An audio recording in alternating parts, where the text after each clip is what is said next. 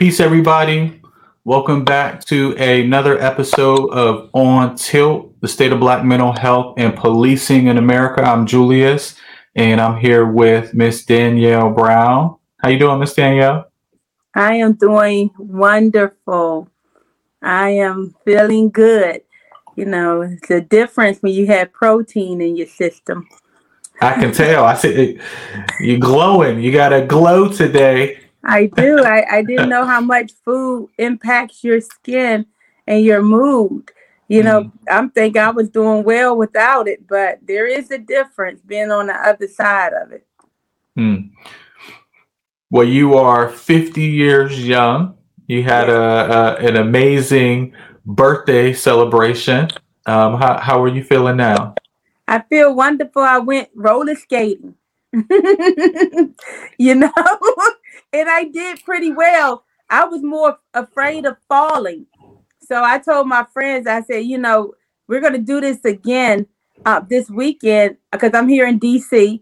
And I said, you know, I'm going to go to Dick's and get me the, you know, I don't care. He's not going to know what's underneath my clothes. Little, little wrist pad and elbow pad. And I'm, I'm, a, I'm, a, I'm gonna let loose a little bit more because I used to roller skate.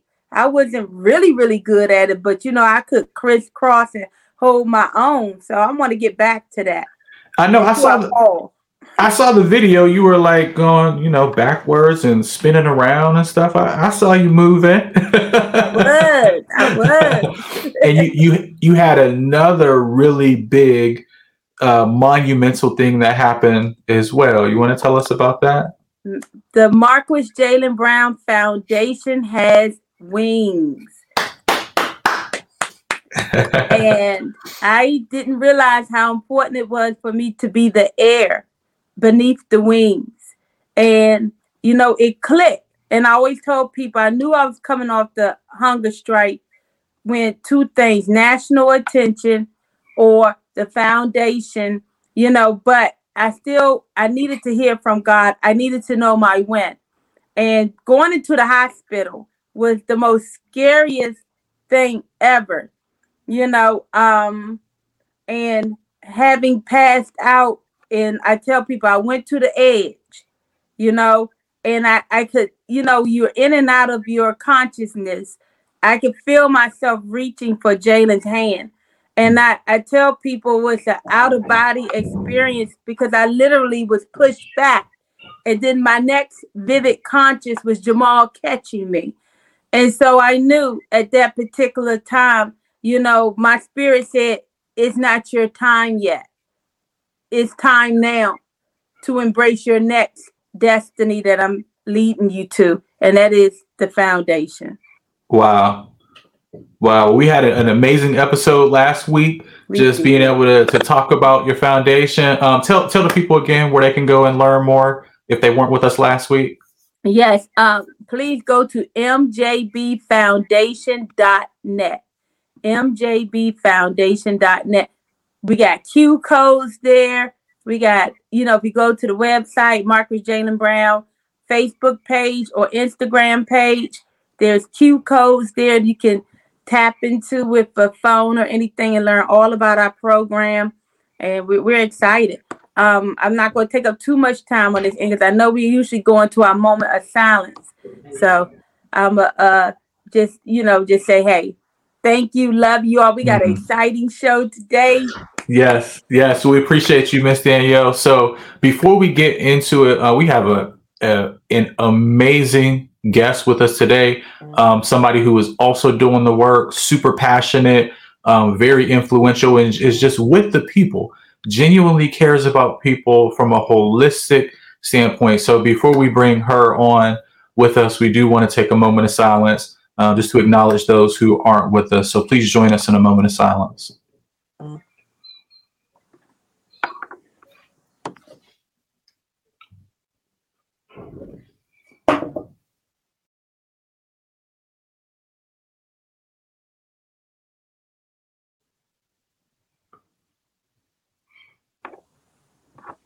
All right, we are back. So, Miss Danielle, I'm I'm really excited about today's guest. I know you have a relationship with this guest as well. Did you want to just speak to that briefly before we introduce her? Oh man, you know, um, can we can we say the name now? Go right ahead. Okay. we, we, we have the beautiful Fawn joining us today, and many of you all who are uh, native to the Pittsburgh area know probably know her because she knows everybody.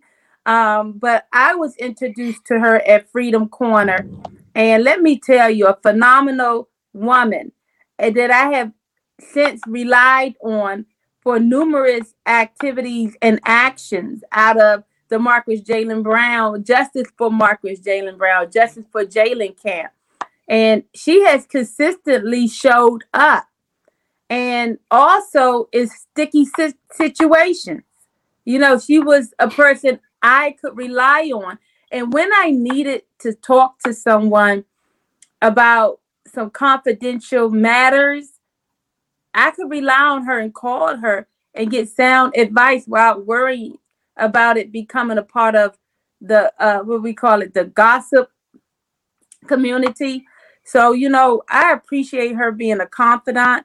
I appreciate her being a person that I can consult with on you know um, uh, activism matters, and I just appreciate her passion. She's a oh my god, a dynamite, dynamite, woman, a passion and um, everyone will get to experience that she does so much in her community. Look at her. You know what I'm saying? She fly. You know, look at that red hair. Not every look. Not people. Not us black folks can always rock different color hair. You know, but look at that. She got that red hair going on really well. So you know, I look, Nash, you don't have red hair today. Welcome, Fawn. We're happy to have you with us. How you doing today? I'm doing good. Thank you so much for having me, and um, thank you both for your kind words. Um, I definitely feel the same way about both of you. So mm thank you all so much for having me. Oh, definitely, definitely. So, Fawn, I I w- was doing a little bit of research on your organization and on you, and there's so many things that I could say uh, about you know who you are, but I I, I want to leave that up to you to introduce yourself to the people. And um, as you're thinking about your your introdu- introduction, um, as we are on episode two of the second season, which is the theme is from trauma to triumph, and that was one of the main reasons why I was you know I gravitated toward you and um, being a guest because yeah. I know you have a you, you don't just do the work, you have a story behind why you do the work, how you do the work, the consistency of it. So um, just keep keep that in mind as you talk to the people a little bit about who you are and some of those experiences that inspired you and influenced you to do the work. So I'll I'll hand it off to you to do that. Yes, yes. Thank you again so much for having me today. So when um, you all sent the topic to me and it said from trauma to triumph, that really, really stuck out to me. And I really wanted to take the opportunity to really share my story. I don't think a lot of people know. Um, and it's not that I haven't shared it in the past.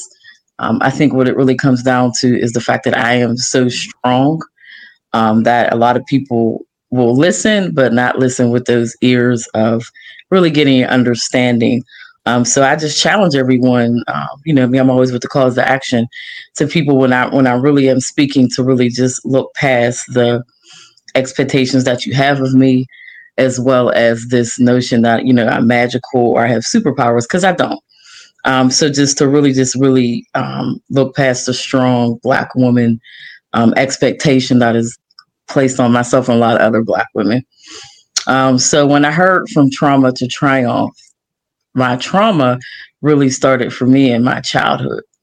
So I was molested at a young age, and I really didn't remember it until I was 10 years old and my grandfather had passed away. Um, so, you know, in my adult age now, I know that when death happens, you know, repressed memories come back.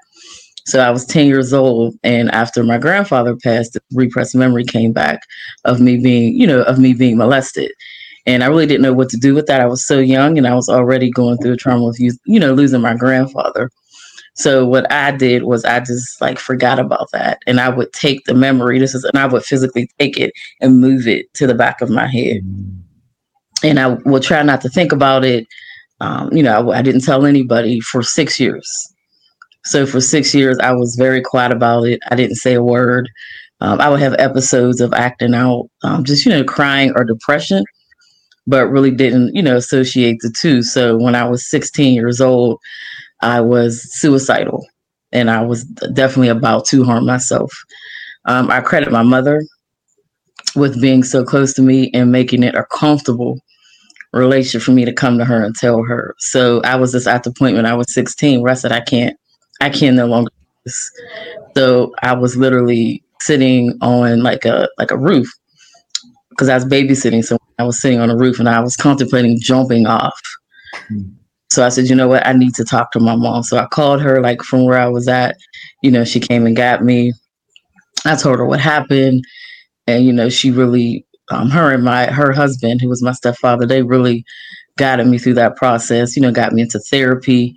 I um, really understanding about you know what happened and really wanted me to you know come to some kind of a healing from that. So I definitely credit my mom with just saying, you know, making, like I said, comfortable position for me to come to her and tell her. Um, so with me being quiet about that for six years, I really do think that that um, added to my passion with making sure that my voice was heard and so many others people's voices are heard because I was like quiet, you know, for six years and I didn't say a word about it. So it's like now I just can't shut the hell up. mm so that's definitely a really huge part of of my trauma. Therapy was a really huge help making sure that and you don't get past something like that. It's not something that you move past it's just something that you um, you know learn how to manage manage your triggers and manage your trauma. Um, so you know as a black person of course it's not like that's the only trauma i've ever had. Just being black in general um, somebody asked the other day i think it was on soul of a nation when was the first time you ever realized you were black? Well, for me, it was in um, grade school when we were reading that Tom Huck book and it kept saying the N word. And I got upset with that. And this really started my, I guess you can say, my years of activism. So I went home and I said to my mom, I don't like it. It makes me feel weird. The other black kids in the class don't like it. So she said, What you want to do about it? And I'm like a kid. I was like, What do you mean? so she set a meeting up with the principal and you know i spoke and i said i just don't like it, it doesn't make me feel good. So they took that book off the curriculum. So i said wow. Um, you know that's why i always credit my mom because she didn't just be like oh well go upstairs. You know she said what are you what are you actually going to do about it? So i would say that definitely um, was traumatic because i did ask the man in class the professor the teacher said well why do we have to keep saying it? Because he kept saying it and he said well that's just what they did back in those days so me and the other kids, and it's so funny because I know these people nowadays, they're looking at me and I'm like, a kid. I'm like, what y'all want me to do? So that definitely, I would say, definitely started it. And I had to endure a lot of that just from now, from then up until now.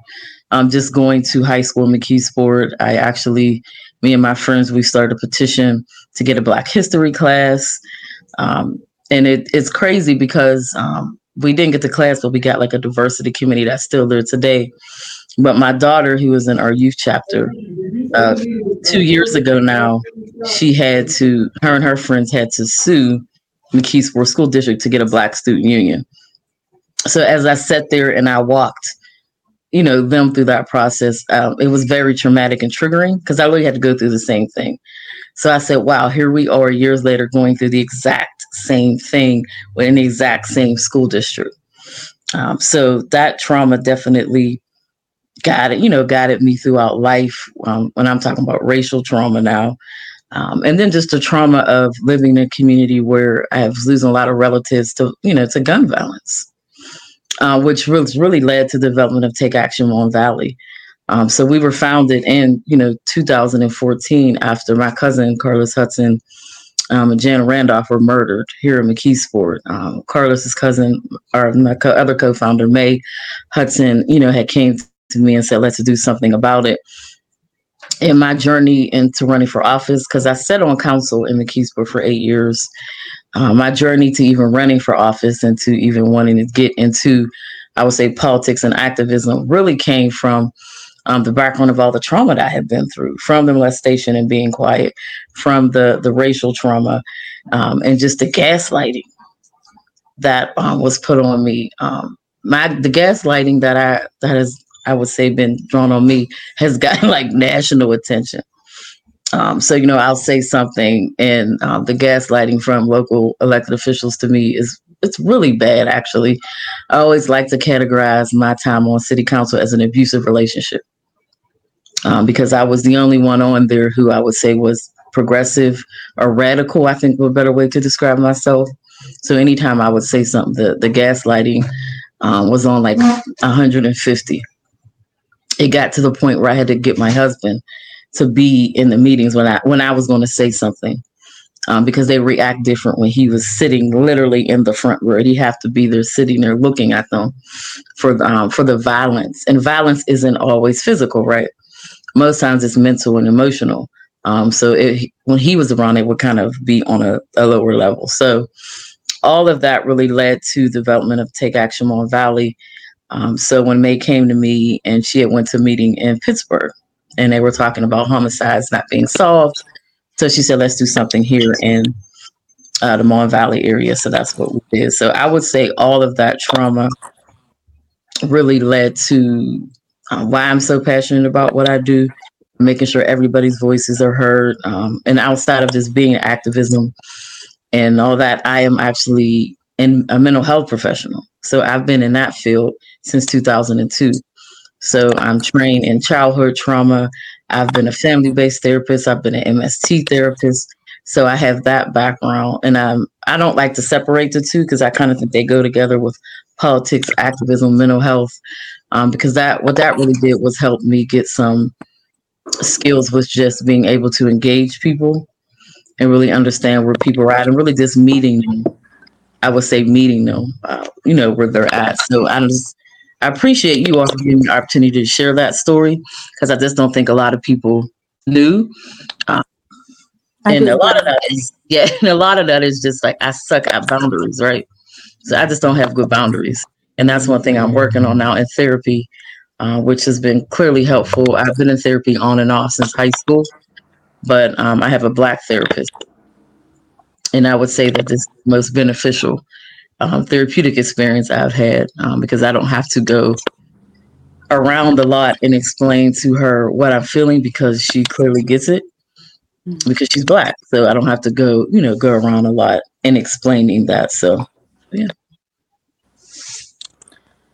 Yeah, we did a show um, not too long ago where we actually talked about the very issue of, you know, the benefits of having a black therapist um, compared to having, you know, another, you know, ethnic, you know, I mean, well, not ethnic, another, you know, race therapist, whether it's Hispanic or white or, you know, whatever, Asian. Mm-hmm. But, you know, I'm happy that you said what you said because in therapy, sometimes we spend so much time trying to explain ourselves that we don't really get to the core the reason why we're there because we have to kind of go through all of this fluff you yeah. know uh you know well you know because i've i've been i've experienced both white therapists and black therapists and i could tell you sometimes it takes away from the relationship and the authenticity of the relationship because you're sitting there in your head space trying to figure out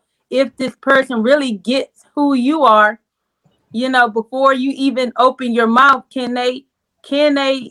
relate to you on a personal black level? Mm. So, you know, I, am happy that you said that, you know, you have a black therapist and, and one of the benefits of that is, is that you don't feel like you have to go around issues that that part right there is taken care of and you feel like you can dive right into with your reason why you're in therapy so and thank you for normalizing therapy too by your longevity with it.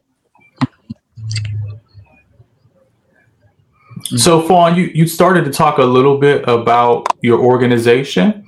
Um, can, can you talk to us about what you're doing, uh, some of the programs, and, and just give us a, a, little bit of background on your organization? Yes. So, my organization is called Take Action Mon Valley. and we were founded in 2014. Um, the co-founder was May May Harriet Hudson. She's my cousin, and her her son uh, Carlos Hudson and um, Jan Randolph were murdered here in McKeesport in 2014. So May went to a meeting out in Pittsburgh that was called by Autumn Perkins. Shout out to Autumn. And Autumn put together meetings on We Need Justice too. And she was focusing on the fact that the um, Wolfe sisters were murdered in Pittsburgh, and the chief at the time, the Wolfe sisters were white women. The chief at the time got on the news and said, Well, we're going to find out who did this. We're going to put all of our resources into it. And they did it in like less than three days. So Autumn's point was, What about us? And what about our homicides? And you know, why can't we get the same attention? So she did some meetings in Pittsburgh. May went and we did some out here in McKeesport, Mon Valley area. And what we noticed was that people were coming from all over the Mon Valley, so McKeesport, Duquesne, White Oak, Claire. And so we had a lot of follow up meetings and we named it Take Action Mon Valley with the mission to combat all forms of community violence through activism and organizing. Um, so when we first started, we really were focused a lot on neighborhood violence. Um, and then I would say uh, we did a lot of research and policy papers. So more at the end of 2017, beginning of 2018, we really started to shift to more of a social justice organization. We redefined community violence to include uh, structural and systemic racism, and really started to do some research and understand that it was the social conditions created by structural and systemic racism that lead to neighborhood violence. So it really took a really, I would say, a shift a little bit in our focus and we still address all forms of violence, but that structural and systemic racism definitely is top because it literally leads to all the social conditions that uh, we live in. So in 2018, we got a fiscal sponsor, One Hood. Shout out to One Hood, and they became our fiscal sponsor, and we really were able to expand a lot more. So how we take action um, is we take complaints from all over Allegheny County with, of course, a clear focus on the Mon Valley. I mean, we do that because the Mon Valley is consistently left out of everything from resources, conversations, economic development. Um, and people do that a lot when they're looking at bigger cities, and it just doesn't happen here in Allegheny County. I would say it happens across the world. But when you really look at Black liberation and wanting us all to be free, you can't just have a, a one city or bigger city approach to that. It has to be more of a county slash region approach. Um, so that's what we really do and take action Mon Valley is look at the greater area and how we can affect change there. Um, and I think that people don't really do that a lot in this field. Um, and we do that because you have to understand how something is structured before you can break it down, really. Um, so you have to understand what goes into that, what goes into development, and how that looks. So we do a lot of that and take action Mon Valley. Um, so we take our complaints, um, and that's for any any form of violence. Typically now we have 27. Most of them are police violence. We have some school violence. We have some housing injustice, transportation injustice. So people reach out to us. Uh, we take their complaint and we give them a plan of action. Some of that, sometimes that is just referring them somewhere. Sometimes that is, it turns into an advocacy campaign.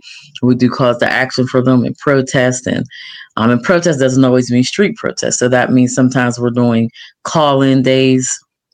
We have people call in, uh, send emails, letter writing campaigns. So it just depends on the issue, but we take complaints. Um, we also have chapters which we're really focusing on rebuilding because COVID 19 really hurt our chapters a lot because a lot of people didn't have Zoom or access, I would say, to Zoom. So we're going to have to rebuild a lot of our chapters through our interest meetings. Which we're going to have to have virtually, so that's going to be interesting. Um, so, but we have chapters in McKeesport and Duquesne and East Pittsburgh. So we are really focused now on kind of rebuilding those chapters and the way that we take action within our chapters, and this is where the expansion comes in, because now um, I'm able to do it full time, and I can really focus on doing the training with the people in the chapters as well as community action plans, which look different per area, right? So McKeesport's might look different than Penn Hills or White Oak or wherever you're at, because we you know, we might have some of the same issues, but we don't all think the same. So everybody's experience should be valued differently. Um, so through the chapters, we create community action plans or CAPS, as we call them. Uh, we have a youth chapter that is very active. So we're so proud of our kids. Um, they do virtual panels. Um, they in the summer they did a protest on school police and McKeesport, um, and they have a CAP or community action plan, and they're really now focused on uh, police in schools as well as COVID 19. And they're going to do a panel on HBCUs because they pointed out to us that that's not really something that they hear over here in the Mon Valley. It's about HBCUs and how beneficial they are. I mean, I'm an HBCU grad, but nobody's really talking to them about that yet. Yep. So um, they're going to do a panel on that as well. Um, so we have our chapters, we have our complaints, and then we have the several initiatives that we support. Um, so that's anywhere from transportation rights to housing rights. Um, we have a COVID 19 relief response initiative that we're doing. So we have a transportation assistance program, which really came out of COVID 19 because when COVID 19 first hit, a lot of people were focused on doing, I would say, food food giveaways. Nobody's really doing nothing over here in the Mon Valley. And then if they, when we couldn't get there, so we can't get to Pittsburgh because um, sometimes it takes two to three buses. And then with COVID, it wasn't even safe to get on the bus. And at one time, they had cut the routes down. So when the bus got out here, there would be no spots for us to even get on the bus. So what we did was we give out up to $40 a month for people to get to anywhere they need to get to. You just have to live in the Mon Valley. Um, the program should be open back up shortly. We had to get it funded because um, it kind of took off, I would say, when we um, first started it really took off with just making sure that people got, you know, their transportation assistance in. So that is how we take action. We have our initiatives, we have our chapters, um, we have our and we have our complaints. Um, so with I would say the mental health aspect, that's definitely one of our initiatives, Black mental health. What we're really focused on now is trying to get um, some funding to have, I would say, therapists on call or more available to us. Um, trauma is a huge piece of Black liberation and doing activism or social justice work. I have seen it um, as a mental health professional, I have seen it just as an activist, um, and the unchecked trauma, the unmet trauma. Um, and with Black people, what we do is we, we turn that inward against each other. So that's why there's so much bickering and so much inner fighting um, because we're not dealing with our trauma. So, what we would like to do and take action is have those therapists available to the people who make complaints to us. So when they call us, we can kind of connect them with a therapist and we may give them a number, right? Here's a number, call, but typically they don't call. You know, life just gets in the way. Um, being able to afford it, being able to get there, have access to it is, is, you know, huge issues. So we would like to combat some of that just by having a therapist, you know, available. I mean, not just to the people that make complaints, but the people in our chapters, our partners, and the people we work with. So when things do come up, it's not this, but it's more of a let's bring somebody in here to really address this um, because the trauma literally, I mean, it smacks us in the face. I don't care what you're doing in this kind of work, it, it comes up, it's right there, and it guides everything that we do. Um, and I think we really need to start addressing that um, and really just look at who we are calling in to do that. I think that is wonderful that Black people are talking about therapy now and that they're going to therapy and that is in the conversations. Um, but I do think that when we are referring people out or when we're um, talking to therapists, they should be trained therapists um, in a certain area if that's the area that you, you need addressed. Um, so I think we do have to be careful with um, just you know we all have lived experience right? I mean all of us do. And we're experts of our own pain. Um, but if you're not trained in something it's hard to give advice because uh, it can be dangerous. Absolutely. if you know if you're not trained to give somebody advice on something. So you know a pastor is not a therapist. Um, somebody in your family who's a therapist is not your therapist. Um, so i have to do that a lot in my family. Like i am you know i have been a therapist in the past but like i can't be your therapist you know, go out and get your own therapist. Um, that person cannot, you know, that person can't be me. And even in take action, me and my staff, we do that a lot. Um, you know, let me connect you to somebody. because you know we can't be your therapist that's not our role here so i think we really have to start to have that conversation about um, who are we referring to and who are we considering these experts because um, it, it really is dangerous if yeah. i'm in crisis and yeah you're talking to somebody who isn't because then it damages us right it re-triggers yeah. us it re-traumas us re-traumatizes us and in this field that is so so important um because it's almost like trauma is, in my opinion, like a way. It's almost like a way of life in the work that I do. I would say, you know, I talk to families who have, um, you know, lost loved ones, and just sitting in that and hearing that, um, know, it, it's traumatic. Um, something just happened over here in McKeesport, and I had several breakdowns on live mm-hmm. with the police and their response here, and thinking that they're going to kill, you know, somebody black in McKeesport. Um, and it was so crazy. And it, I think it goes back to something I said in the beginning.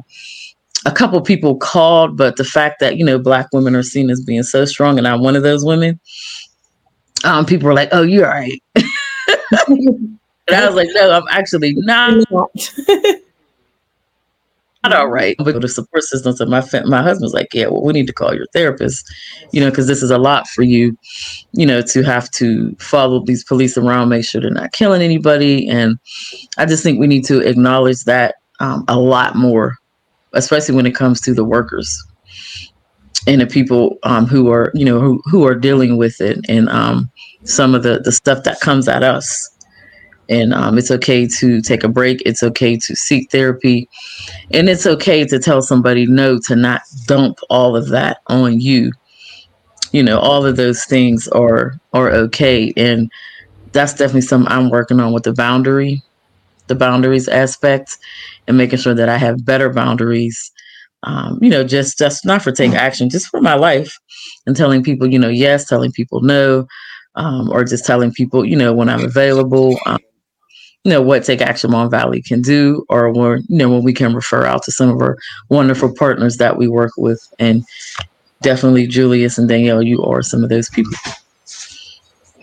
You know, it's amazing. Um, when you know when you're talking about being careful with, you know, making sure you have the right therapist. I shared oftentimes on this show that um, you know, I, I have a master's in counseling psychology, but I refuse to go any further with it because those tools I'm using on myself right now for my traumatic experience. And it's important to know that when you have skills, when you know you can be effective and when you can't be effective.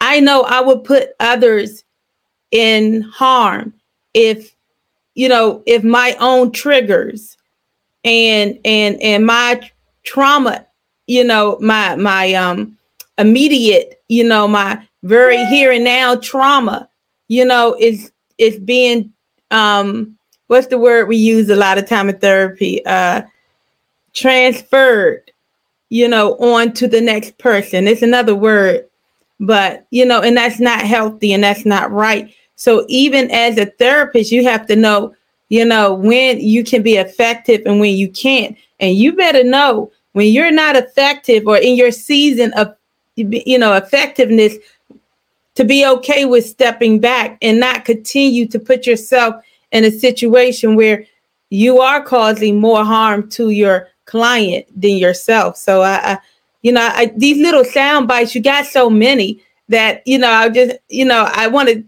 highlight because i think we don't talk about that often about when a therapist becomes ineffective. That's really real. We all have seasons, right? And you know, we should know what our seasons are. Not that we need to, you know, have to be out of the loop for a while, but sometimes the therapists need therapy. so, you know, and, and we have to give ourselves permission because we can get overwhelmed and burnt out quickly. Hmm. Yeah, Fawn and even Miss Danielle, as y'all both are talking, two things came to mind for me. One, as an activist, I'll say for myself, I try to work myself out of my trauma, right? It's like if I can be busy enough, if I don't have to face it, and I just move on to the next family or assignment or, or project that I'm working on, then I don't have to feel it. And Fawn, I think what you did and Miss Danielle, you've shown us through your your walk and your actions is that um, we have to stop and we have to tend to ourselves. Like that's that's that is our responsibility. That's our obligation with support from other people. And I think that as as leaders, as activists, as organizers, it's really difficult to do that. I mean, I, I know some of the most um, you know impactful folks that do work within our our space, but they are literally hurting and, and dying on the inside from that trauma that's been compounding because it, it, it becomes like difficult. Like Fawn, you said trauma is like a way of life because it's it, it's it's so deeply embedded in your work, and sometimes it gets difficult to press pause on that or to not try to i'm speaking for, for myself be everything for everybody i have a really difficult time with that. Um, and so going into the second point something that both of y'all brought up is so powerful is that i feel like there's this this uh, transition that's happening within the black community that we want to talk we are talking more about therapy and we're getting mental health support but I feel like there's also still a disconnect between what is the appropriate level of support, uh, whether it be mental health support or behavioral health, which includes drug and alcohol treatment. What what's appropriate for a certain instance, especially in the city of Pittsburgh and Allegheny County, where there's so many conversations happening, and probably probably in your area too, Miss Danielle, around um, crisis intervention, right? So, I, how many times have we seen a crisis, like a, a, a, a maybe a, a life or death crisis that happens within the Black community, mental health crisis, and we see some mental health people get tagged on Facebook.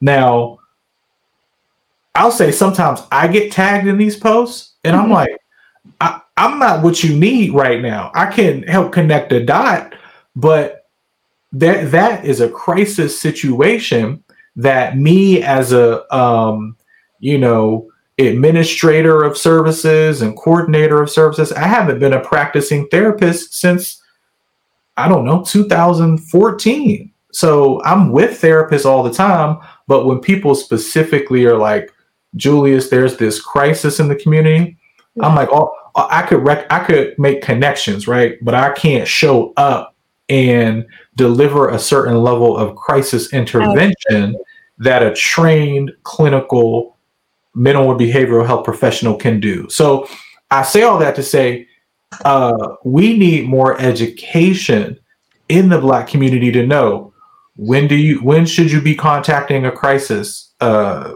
someone for crisis intervention? Who should you be contacting? Who should you be contacting for family and, and, and marriage counseling? Who should you be contacting when you're struggling with depression and anxiety? I think we, because there aren't that many Black mental health professionals, we're like, uh, tag Jessica Gurley, tag Erica Upshaw Givner, um, uh, tag tag uh, Kevin Jordan in, in ABS, yeah. mm-hmm. and, and and there's there aren't that many of us, but yeah. we do need to learn what when who we need to bring into these certain situations within the mental health space and to to Fawn's point make sure we're not further traumatizing our people because we bring in somebody who don't have the skill set to to deal with somebody who just got murdered like they don't that's not yeah. their their skill set they don't know how to deal with that they're just they're just a black mental health professional right right or the space um, I'm constantly tagged in those posts, and like I'm and I'm expected to react. And like, how violent is that? Because you don't know what I'm doing at that moment. I mean, I've been out of town and gotten tagged, and like they'll keep tagging me or inbox me, and I'm like, I ain't even there. what you, you know, expect me to do? And that's so violent to put that on, on, on. We put that on each other um, because I know in take action we have a process um, you know, this is how you reach out to us. This is how you, you know, you contact us. So, but I kind of think that goes back to, you know, goes back to our conversation around boundaries and being able to communicate that. I love what you said, Julius, about working and not feeling. Um, you know, just through therapy, I've learned that, you know, I haven't been feeling since high school. um, I just don't allow myself to feel anything. I just move on to the next and move on to the next and, you know, kind of move on to the next. So that's what I'm, you know, that's what I'm working on now is like really feeling that.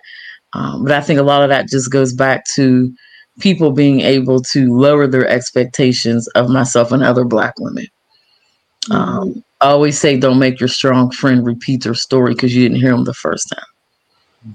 I've had to do that a lot because um, people don't hear it because they're like, "Oh, you got it. You're all right. You'll you'll you'll, you'll manage." You know, but um, maybe I won't. Maybe I need a minute. Maybe I need a day. But that's okay, regardless of that. That's why I reject a lot of the strong black women, or we're magical, or we got superpowers, or we're flying around here and stuff. Because we don't. Like we don't have any of those things at all. Um, that is, a, actually, white supremacy technique that um, they use to make it seem like we are the greatest things in the world as far as like being have able to have these magical powers that we just don't have. And honestly, it's just too much. I reject a lot of those notions, but other people still put the I would say still put the expectations on me. It hasn't gone anywhere. Even though I reject it, it still hasn't gone anywhere. So I just have to continue to have those boundaries, but we have to accept each other's boundaries. Absolutely. You know, and and, and accept them um, and be able to communicate to each other, you know, when we're going through something. You know, just love on each other. Absolutely. Mm-hmm. You know what's powerful is you guys are dropping organizations and dropping names. Um, that's one of the things that I love about Pittsburgh. It's a city, but man, the connectivity of everyone and being able to work together and to rely on different resources to help you know if like for me a new nonprofit in the city right mm-hmm. um but i can call you i can call julius you know it's a whole Ujamaa, I mean, I, the list goes on and on. Churches Macedonian, they showed up, you know, big time for me. You know, it's it's powerful.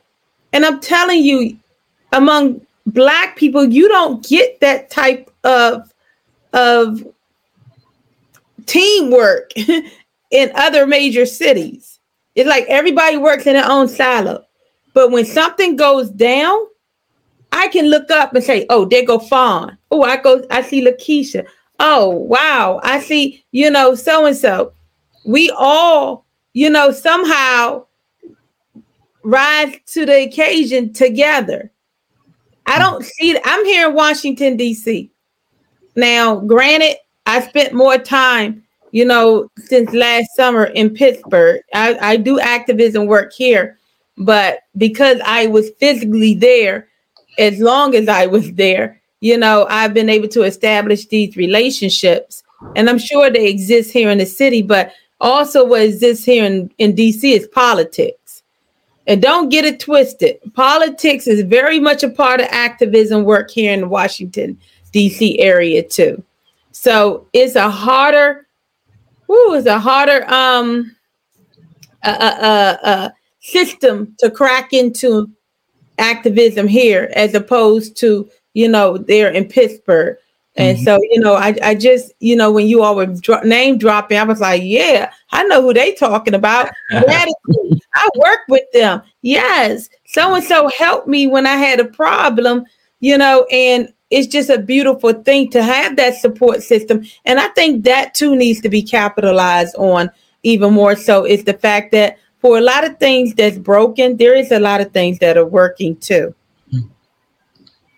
Awesome. Well, that's good to hear. yeah, I agree. That's your perception, for, you know, from from coming out and coming in. That's awesome to hear. Yeah, yeah.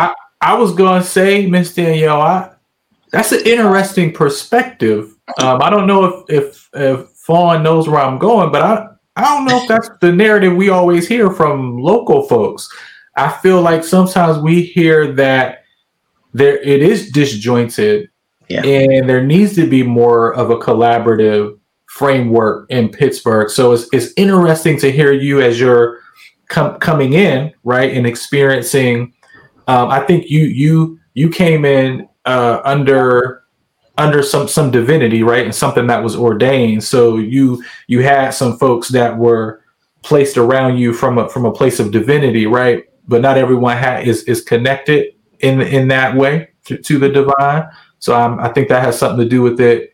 And uh, when people ask me, I kind of jokingly say this, but not really. They're like, "Well, what?" people like, "Well, what do you do? Like, what do you actually do at Steel Smiling?" and I and I say, you know, most days I feel like I'm a politician. Like most days I feel like, and and and I think to Fawn's point when we talk about white supremacy and the way it shows up like especially in a city like Pittsburgh and especially in Allegheny County, right, where with McKeesport and the Mon Valley, people are like, "Oh, that's over there." Yeah, that's McKee. It's right. It's right there. It's right next door. Right there are the. I know people who are going from the city of Pittsburgh that are going to McKeesport, or they or they live in the Mon Valley and are coming into the city. So to try to sort of differentiate and say, "Oh, well, we don't."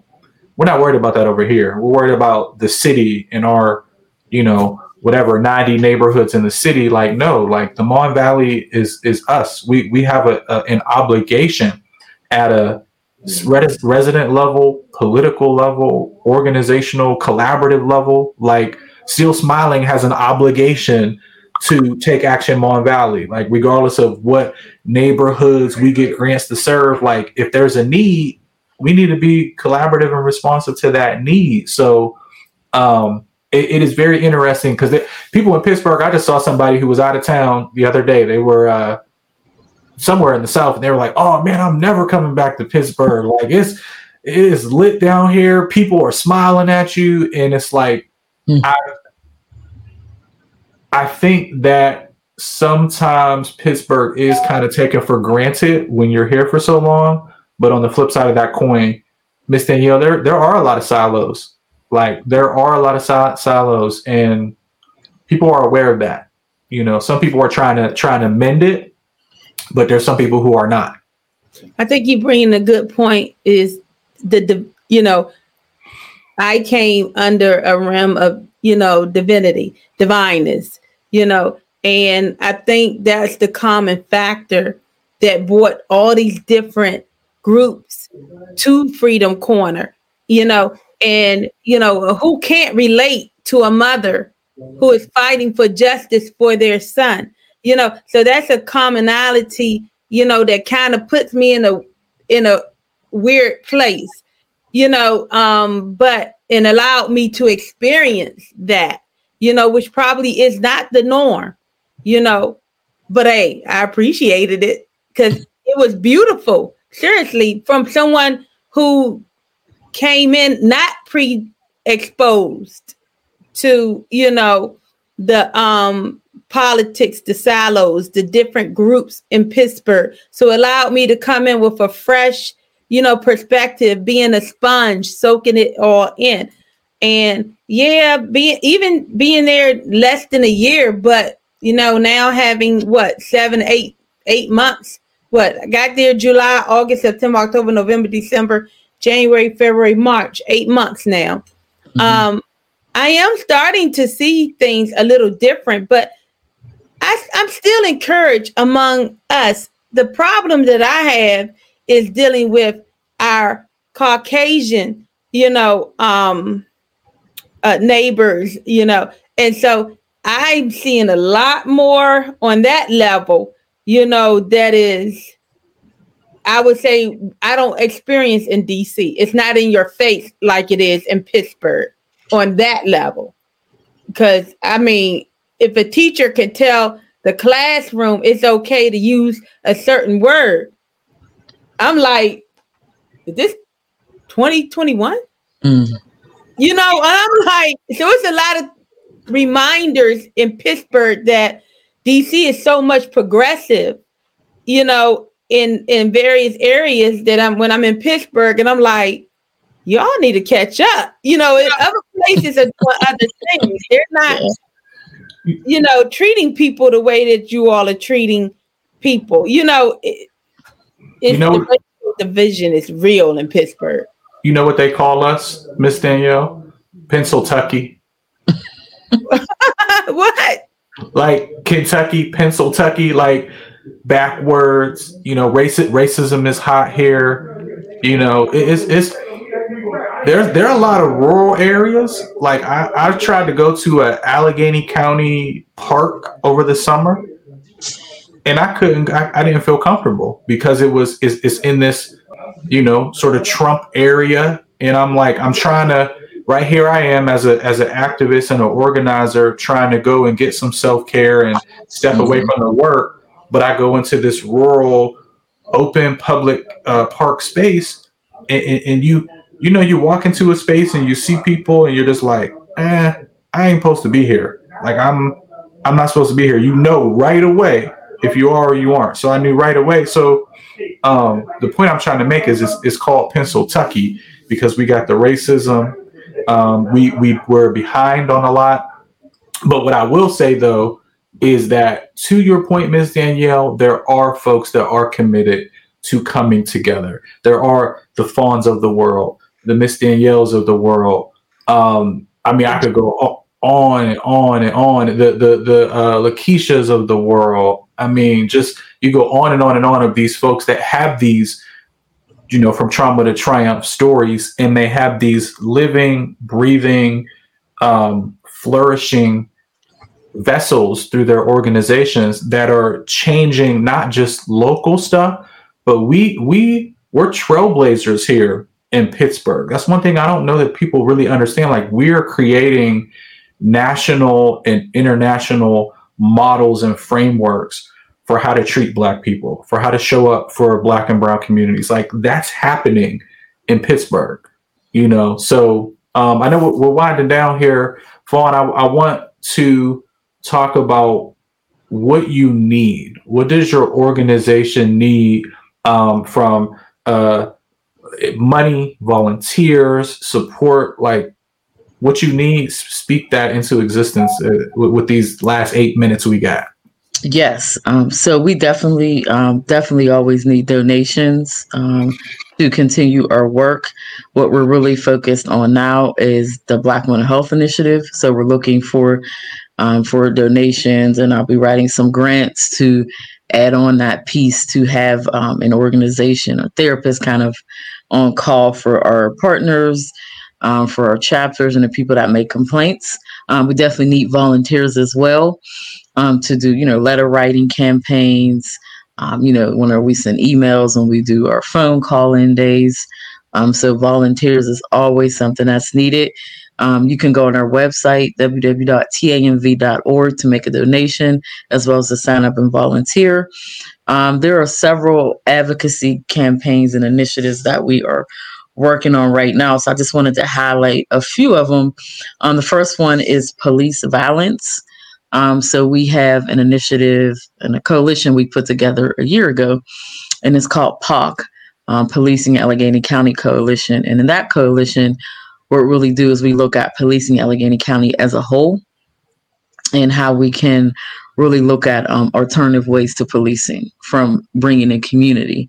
Um, so from that coalition, we're really focused on um, looking at how we can, I wouldn't say decrease police violence, but looking at policing Allegheny County from a different way. Uh, we'll be doing a, panning, a panel on defunding on May 5th. You can always check our website and our social media for that. Um, we're also highly supporting the family of Romir Talley. So Romir was murdered by police in the city of Wilkinsburg a year ago. Um, the officer has still not been terminated by Wilkinsburg, and no charges have yet to be filed. So we are pushing heavy, and we will continue to push heavy um, to seek justice for Romir Talley. Um, so anybody that would like to help out with that would be greatly appreciated. That is a family that I definitely feel like we need to wrap our arms around more in this county um, to make sure that um, that family gets some justice for Romir Talley. Um, we're also focused on, like I said, we have 27 complaints. What we did, we kind of group a lot of them together. So for McKeesport, we're really looking at, um, and I don't know if people are aware, but there was an officer shot over here in McKeesport. Thank God he survived. Um, he was shot by Kobe Francis, but our issue was the response to that and how they over policed us and locked down our city and they were coming in and out of people's homes without warrants, um, you know, just searching, looking for Kobe, putting guns at people. So working with some attorneys now to bring a lawsuit there. And we went to a council meeting to try to speak about that, but they locked the door on us. So we had to take them to court just to get access to the meeting. So we won that case and we're waiting um, for them to reschedule the meeting so we can go. So that's definitely one thing we're working on. Um, in Duquesne, there's issues with police violence as well. Um, they recently arrested a black elderly woman for having a meeting with the mayor. Yeah. Because um, they claimed that she violated COVID 19 regulations, that it was a masked, the door was shut. Um, so the police came and actually arrested her. And on top of that, there are other several other different complaints from the police in McKeesport, Duquesne, and West Mifflin. And um, that's one of the reasons why PAC really exists. Um, because when you really look at police violence and police murder, it has happened outside of the city, but more in the county, um, because there really is no real accountability. You have to go to the chief of police, and that is it. We have no police review board, uh, which is another thing we're pushing um, with county council. So we're working on um, the police review board. Um, and just this week, actually, um, Family Paid and Medical Leave Act was vetoed by County Executive Rich Fitzgerald in a pandemic, nonetheless. So you'll see a lot of calls to action for that, as well as the police review board. So, um, and then Michelle. So Michelle Kenney is, as you all know, another mother of the movement, along with you, Mama Brown. And um, she just had a bad experience at the Burger King out in North Versailles. So we're pushing that as well. Um, the police responded, but not really in a healthy or even a kind kind of a way uh, and that really ties back into our police initiative around um, making sure there's some accountability because that's another separate department because we have over 110 separate police departments in Allegheny County. So with that being said, they really just run it like um, like they're sheriffs and they do whatever the hell they want to do, and that's where we really have to come in and use our voices with that. So those are, um, I would say, some of the advocacy campaigns initiatives that we're working on and supporting, but we definitely always need donations and volunteers to do that. And anybody can go to our website to sign up. Thank you all again for having me and allowing me to share my story. You know, it's my first time hearing your story at length like this. And I'm just like, you never know, Julius, people's background and their walk and their why, you know, and you know what you taught me, Fawn? You taught me to pause when I meet people and really take the time to understand their why. Because mm-hmm. sometimes we jump right in, you know, and I know, I mean, I just had the um, foundation unveiling. When I saw Fawn, I gave her a hug, and first thing I did threw a mic at her. You know? That's all right. That's all right. I was ready. That's I love you. you know, but you know, just listening to her, I'm saying to myself, why why did I know all of this before today? Hmm. I've been with Fawn for a while now. I'm ashamed to admit it, but I'm grateful and humble because it taught me a lesson. It taught me that sometimes before you advance your agenda, get to know the person, ask them, why are you passionate? Why do you do what you mm. do? Mm. You know, why? What, I, am thank you, Fawn. Thank you. Thank you. Thank you. Yeah, I, I want to echo that, Fawn. I mean, you, the way that you showed up today and your and your level and depth of transparency. Me and Miss Danielle talked about that. We said, "Oh, it would be so amazing to have the, the the the the community leaders, right? The activists that are in the work to come on and not only talk about their work, but talk about the why. And, and at least me, missing y'all, I was like, well, I don't know if everybody's gonna want to do that. Like if everybody's gonna feel comfortable doing that, because uh, I don't know about y'all, but there's some days, actually a lot of days, where I feel like Julius, you can't show that that level of emotion mm-hmm. today. Like your team is looking to you the people in the community are looking to you you show that level of weakness i'm using my air quotes because that's not how i perceive it but that's how you know white supremacy and, and all these other things trains you to believe that it's weakness. And i'm and i'm a very vulnerable guy but i st- there are still days where i'm like i don't have it today. And i don't i don't show that though. I'm just like you gotta show you gotta show up today. You can't not show up today. So I say all that to say, for the way you um, op- opened the door and welcomed us in and let the viewers in to you, to your story, I, I think is it, it deserves um, everything. It deserves to be celebrated, acknowledged, uplifted, um, and we send a, all the good energy out to you and your work. I'm. It makes me so happy in my heart to hear both of y'all are are doing work around mental health and Black mental health. I'm like, uh, like that's so such a powerful thing and so like music to my my soul and my ear. So I just want to uplift y'all, give y'all flowers. Um, support these two phenomenal ladies and the work they're doing, their organizations, they're trailblazers they're game changers. Um, we appreciate y'all. We'll see y'all next week. Wait, we gotta do our shout out real quick. Oh, okay. Yeah. Tom Love said we belong everywhere. We have to change our thinking. Uh, you know, we all love Olivia Bennett. Um, hey, Liv. She said, "Hey, speak the truth. Speak the truth, Fawn."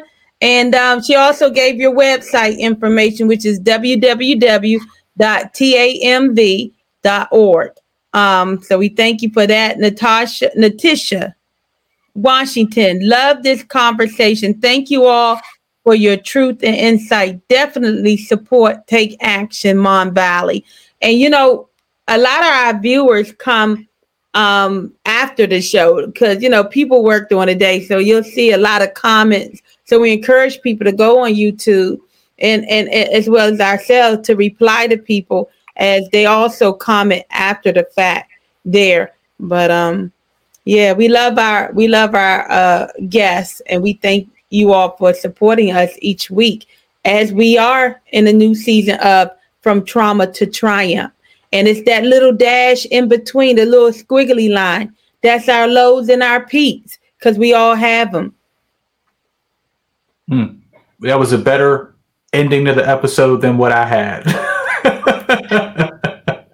we love y'all. We appreciate y'all. And we will see y'all next week.